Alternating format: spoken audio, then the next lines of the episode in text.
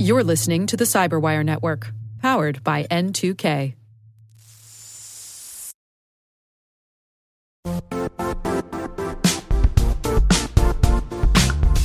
The I T world used to be simpler. You only had to secure and manage environments that you controlled. Then came new technologies and new ways to work. Now, employees, apps, and networks are everywhere. This means poor visibility, security gaps, and added risk. That's why Cloudflare created the first-ever connectivity cloud. Visit cloudflare dot com to protect your business everywhere you do business.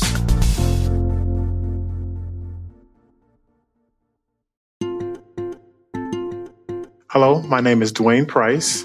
I am a senior technical project manager specializing in cybersecurity.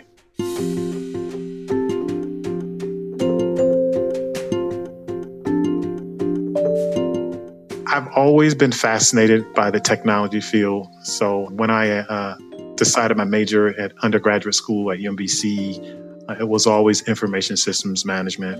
I like the aspects of the, the business side of uh, computer implementations. A few years later, after obtaining my undergraduate degree, I received an advanced degree in that same specialization. It's always been a part of me, and I just enjoy that the technology changes and you can never know enough at any given point in time. I had an opportunity to do what's known as a cooperative education experience while I was in college. I really got a chance to sit down with professionals in the field, and one of the areas that really gravitated to me is around database uh, security. After understanding what Unix administration was and being trained in that area, I naturally gravitated to doing um, database administration. That, that was kind of, I think, my foray into security, particularly as it relates to database systems.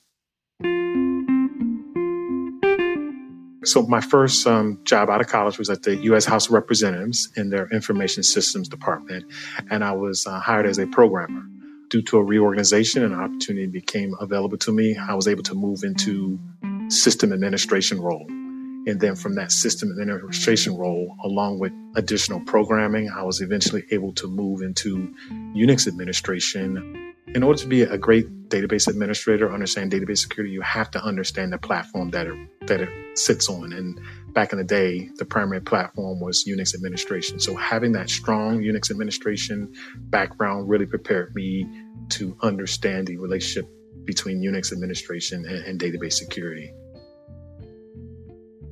Day to day, it's uh, about projects focused around enhancing or increasing the cybersecurity capabilities at, at the company that I work with.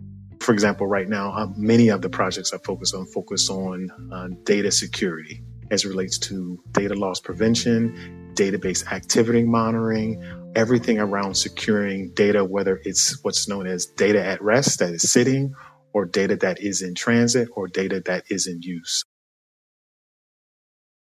One of the things I try to explain to people, there's this document that was down by the National Institutes of Standards. It's called the NICE Framework. It speaks to all the various different types of roles as it relates to cybersecurity, whether you want to do, you want to be a SOC analyst, whether you want to do a project manager, um, whether you want to do threat and vulnerability management, right? I tell people to look at that NICE framework and identify what other roles are attracted to you. And in that document, it speaks to the competencies, the training, any applicable certifications that would be great to earn as you look to specialize in that area. One of the biggest opportunities that was made available to me was really out of accident. About uh, ten or eleven years ago, I was having one of these three sixty uh, assessments done, um, you know, by a third party where you go to like executive education. Actually, it was at uh, Columbia Business School, and I was sitting down with a clinical psychologist, and he said, "Dwayne, I can tell you're very good at t- talking very technical subject topics with technical people. Have you ever thought about being an adjunct professor part-time?" And I was like, "No, I have not." But he said, you know, that would be very good practice for you to explain technical concepts to people that don't necessarily know what you're talking about. So move ahead ten or fifteen years. I've been an adjunct professor part-time. I can turn it on, turn it off. I think that's really strengthened my communication skills, particularly explaining technical subjects to very non-technical people. I do have those mentors now, but I think having them sooner, earlier would have uh, propelled me much faster. So that's definitely something I would tell the younger version of myself. Seek uh, mentors, um, in the industry sooner rather than later.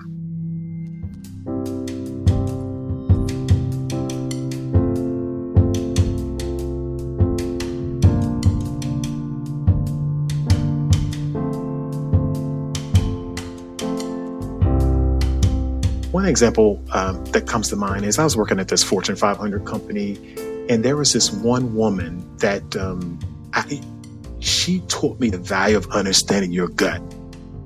So I had a feeling about her that she was very approachable. She was very high-up in the organization, but I ignored my gut.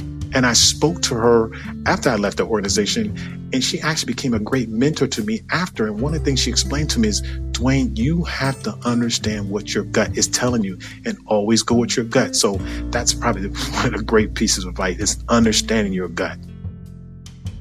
One of the things I, I want to be able to leave, and it's really based on the experience that I had earlier in my, in my career. When you learn something new about a technology or a capability, no one liked to share that information. I said, you know, if I ever get in the position of being a supervisor or a senior technical person in the field, I'm going to make it my purpose to share information with people. Don't um, keep it to myself. So one of the things I pride myself with is sharing information with people, and I think it's much appreciated because me sharing it doesn't devalue what I know. If I can share it with you, it can help the team. It can help the organization. So just being someone that shares information, whether I go to a conference or I've read a great book um, or any I've read a great article, just sharing that with people.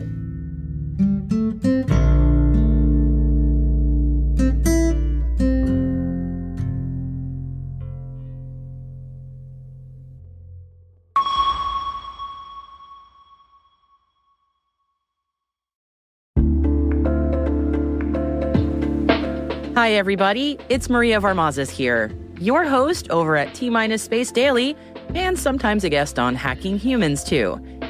We here at N two K Cyberwire work hard to bring you concise, intelligence-driven news and commentary, and we'd like to know how we're doing. Please take a few minutes to complete our audience survey and share your feedback to help us continue to grow and meet your needs. Visit cyberwire.com slash survey. That's cyberwire.com slash survey to get started. Thanks so much for your input as we reach for the stars. It means the universe to us.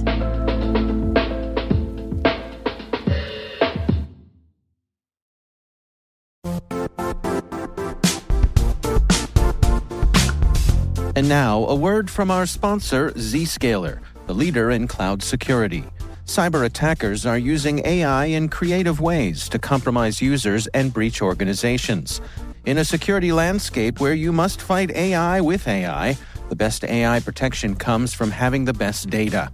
Zscaler has extended its zero-trust architecture with powerful A I engines that are trained and tuned by five hundred trillion daily signals.